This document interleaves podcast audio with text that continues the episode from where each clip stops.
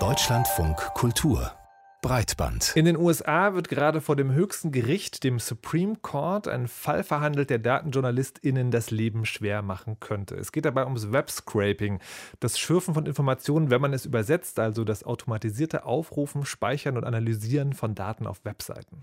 Und Journalisten setzen Scraping ein, um schnell große Mengen an Daten aus dem Netz zu ziehen und eben auszuwerten. Ein Beispiel: Die Deutsche Welle hat mittels Scraping die Länderseiten des EU-Treuhandsfonds für Afrika nach Informationen durchsucht, um herauszufinden, wo denn tatsächlich die migrationspolitischen Prioritäten der EU liegen, wenn es dann ums Geld geht. Das Problem ist, es gibt für solche Scraping-Methoden kaum eindeutige Gesetzgebung oder Rechtsprechung. Der Fall in den USA ist besonders, weil es eigentlich um etwas ganz anderes geht, aber die Entscheidung des Supreme Court zu dem ganz anderen könnte die Situation verschärfen. Thomas Reintjes mit Infos und Beispielen. Die Journalistin Lam Tui-Wo macht Datenjournalismus bei BuzzFeed in New York. Sie analysiert vor allem Posts in sozialen Medien und hat ihre Methoden auch in einem Buch veröffentlicht. Doch darüber schreiben, wie sie arbeitet, hat enge Grenzen. Auch wenn sie Studentinnen und Studenten unterrichtet, muss sie vorsichtig sein. Und auch Interviews über ihre Arbeit sind ein Drahtseilakt. Can we be off the record for like 30 seconds? Der Weg, auf dem sie ihre Informationen beschafft, verläuft durch eine rechtliche Grauzone. Sie nutzt Webscraping, schreibt sich Programme, die Websites aufrufen, eine Kopie speichern und Informationen extrahieren. Doch die Nutzungsbedingungen vieler Websites verbieten Scraping. Wenn ich eine Story recherchiere, überlege ich mir, ist es das Risiko wert? Wenn Scraping gegen die Nutzungsbedingungen verstößt, dann könnte das eine Straftat sein. Je nachdem, wer der Richter ist, je nachdem, wie man es angeht und jetzt je nachdem, wie der Supreme Court entscheidet. Die Ungewissheit ist begründet im CFAA, dem Computerbetrugs- und Missbrauchsgesetz. Das wurde beschlossen, um Hacker vom Einbruch in Regierungs-IT abzuschrecken, und zwar im Jahr 1986, also bevor es das World Wide Web überhaupt gab. Das Gesetz stellt unberechtigten Zugriff unter Strafe und auch Zugriffe, die erteilte Berechtigungen überschreiten. Das kann so ausgelegt werden, dass, wo manueller Zugriff gestattet ist, diese Berechtigung nicht für automatisierten Zugriff gilt. Wenn ich auf Instagram geteilte Missinformationen über Covid auswerten will, dann könnte ich die Suchfunktion nutzen und von Hand Copy und Paste machen. Das kostet mich dann vielleicht zwei, drei Jahre. Oder ich könnte über Nacht ein Skript laufen lassen und wenn ich morgens zurückkomme, habe ich alle Informationen, die ich brauche. Es ist doch grotesk, dass ich dieselben Informationen auf zwei leicht unterschiedliche Weisen abrufen kann und bei der etwas schnelleren, effizienteren Weise droht mir eine Gefängnisstrafe. punishable with prison time or jail time. Das ist keine rein hypothetische Gefahr. Die Anwältin Nabia Sayed sagt, sie habe mehrere scharf formulierte Briefe gesehen, in denen Journalisten von Website-Betreibern gedroht wurde. These companies have been sending letters relying on the Computer Fraud and Abuse Act, scary, scary letters for a while, and they send them to lots of people. Sie sagt das in einem Interview auf dem Twitch-Kanal von The Markup, einem Datenjournalismus-Startup, dessen Vorsitzende sie ist. Ihr Gegenargument? Es kann nicht sein, dass nur die Veröffentlichung von Informationen von der Verfassung geschützt ist, auch der Abruf von Informationen muss geschützt sein. I think it is very clear that you can't just protect publication of useful information, you have to protect the gathering of that information. Bisher konnte sie mit diesem Argument die Angriffe abwehren. Der Supreme Court könnte nun für mehr Klarheit sorgen. Nabia Sayed hat eine schriftliche Stellungnahme eingereicht, in der sie dafür plädiert, das Hackergesetz generell nicht auf journalistische Arbeit anzuwenden. Vor dem Gericht geht es aber eigentlich darum, ob das Gesetz im Fall eines Polizisten angewendet werden kann, der gegen Geld eine Information aus dem Polizeicomputer herausgegeben hat. Die Gemeinsamkeit, die Juristinnen mit Webscraping sehen könnten, in beiden Fällen werden die Grenzen des gewährten Zugriffs auf die Information überschritten. Unter dem Hashtag Scraping is not a crime wehren sich Nabia Sayed, Lam Tuivo und andere Journalistinnen und Journalisten gegen diese Sichtweise. In ihren Augen ist ohne Webscraping die Demokratie gefährdet. Decken sie doch Machtmissbrauch und Flüsse von Missinformationen auf und sorgen dafür, dass Betreiber sozialer Plattformen ihrer Verantwortung gerecht werden. In den USA sind Journalistinnen und Journalisten also sehr besorgt um die Pressefreiheit. Aber wie sieht die Gesetzeslage in Deutschland aus? Stefanie Fuchsloch ist wissenschaftliche Mitarbeiterin am Institut für Journalistik der TU Dortmund und hier beschäftigt sie sich unter anderem mit europäischem Medien- und Internetrecht, äh, insbesondere europäisches Urheberrecht sowie digitaler Informantenschutz. Und mit ihr haben wir die juristische Regelung von Webscraping in Deutschland und der EU besprochen. Im Interview ging es dann ganz explizit um das automatisierte Auswerten von öffentlich zugänglichen Informationen. Zuerst wollten wir von ihr wissen, ob es auch in Deutschland so etwas wie so einen Hacker-Paragraphen gibt, die dann in Anführungszeichen aus Versehen auch Scraping kriminalisieren. Wir haben hierzulande, ähm, ist das Scrapen hängt äh, tatsächlich auch von verschiedenen Faktoren ab.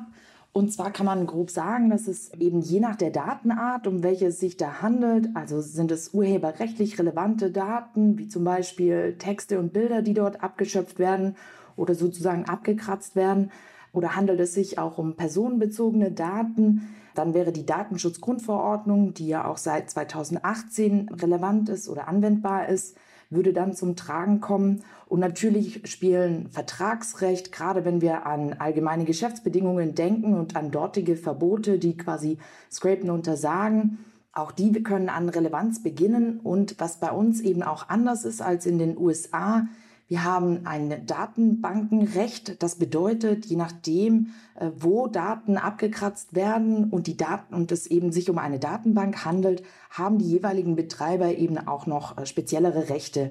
Das heißt, wir haben hier so mehr oder weniger größeren Pool an verschiedenen Rechtsgebieten, der zum Tragen kommt. Der führt eben dann auch zu dieser Schwierigkeit, das einschätzen zu können und eben auch zu einer gewissen Rechts- Unsicherheit bei den äh, jeweiligen Scraper-Usern sozusagen. Wenn wir es nochmal ganz konkret machen, also wenn in, unter bestimmten Umständen Scraping nicht zulässig ist. Was sollen denn dort für Rechtsgüter geschützt werden? Und wenn man das jetzt dann auf den äh, Journalismus ummünzt, ist das immer sinnvoll?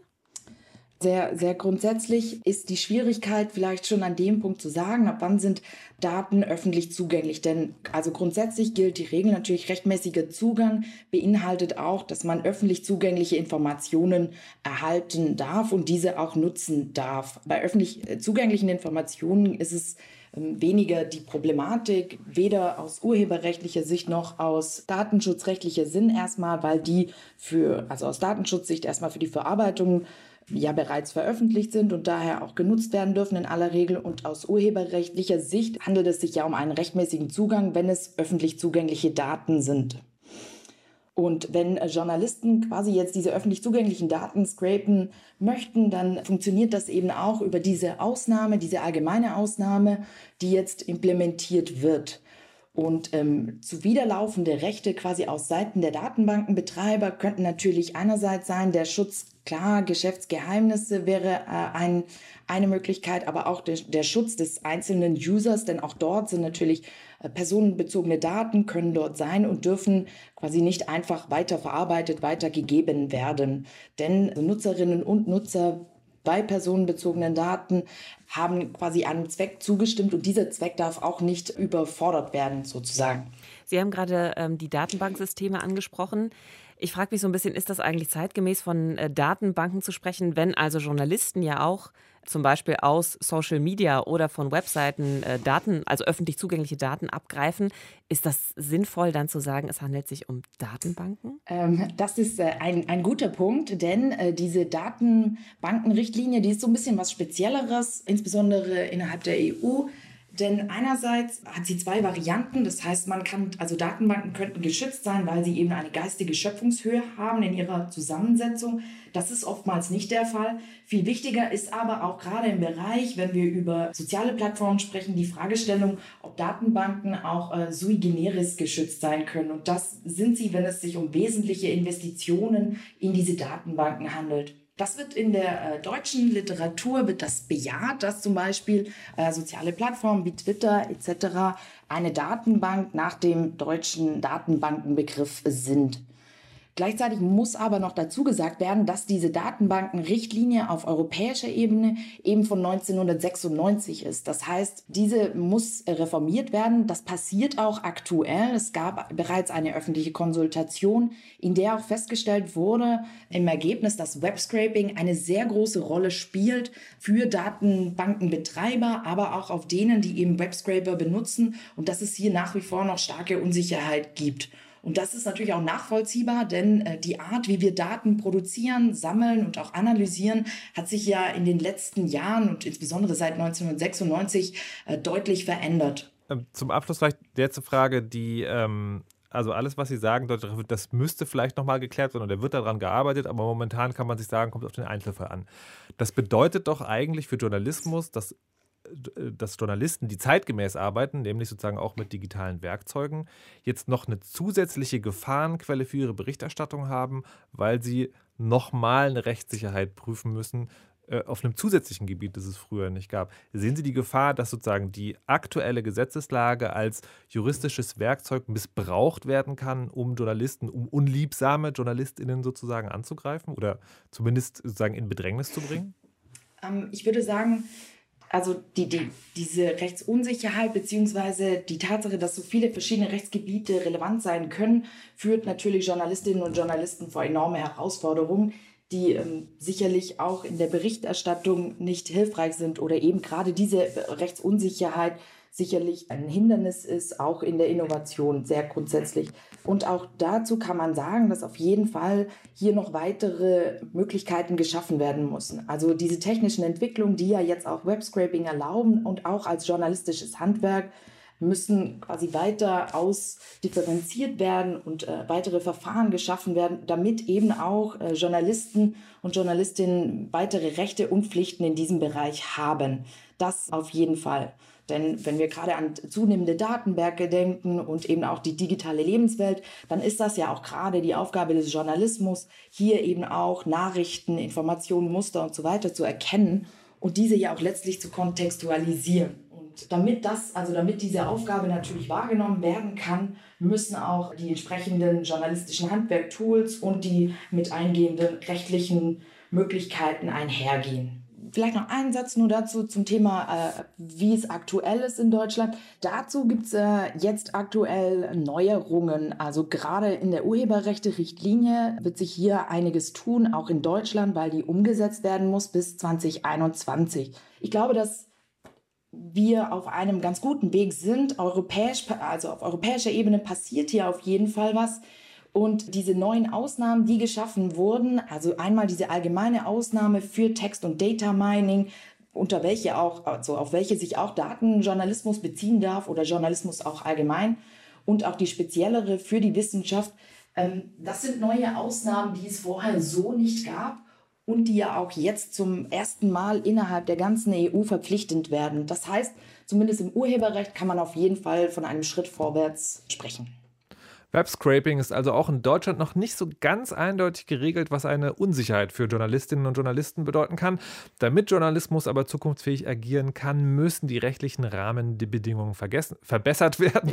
hoffentlich Ste nicht vergessen. Hoffentlich nicht vergessen, äh, sagt Stefanie Fuchsloch, wissenschaftliche Mitarbeiterin am Institut für Journalistik der TU Dortmund. Wir bedanken uns recht herzlich für das Gespräch.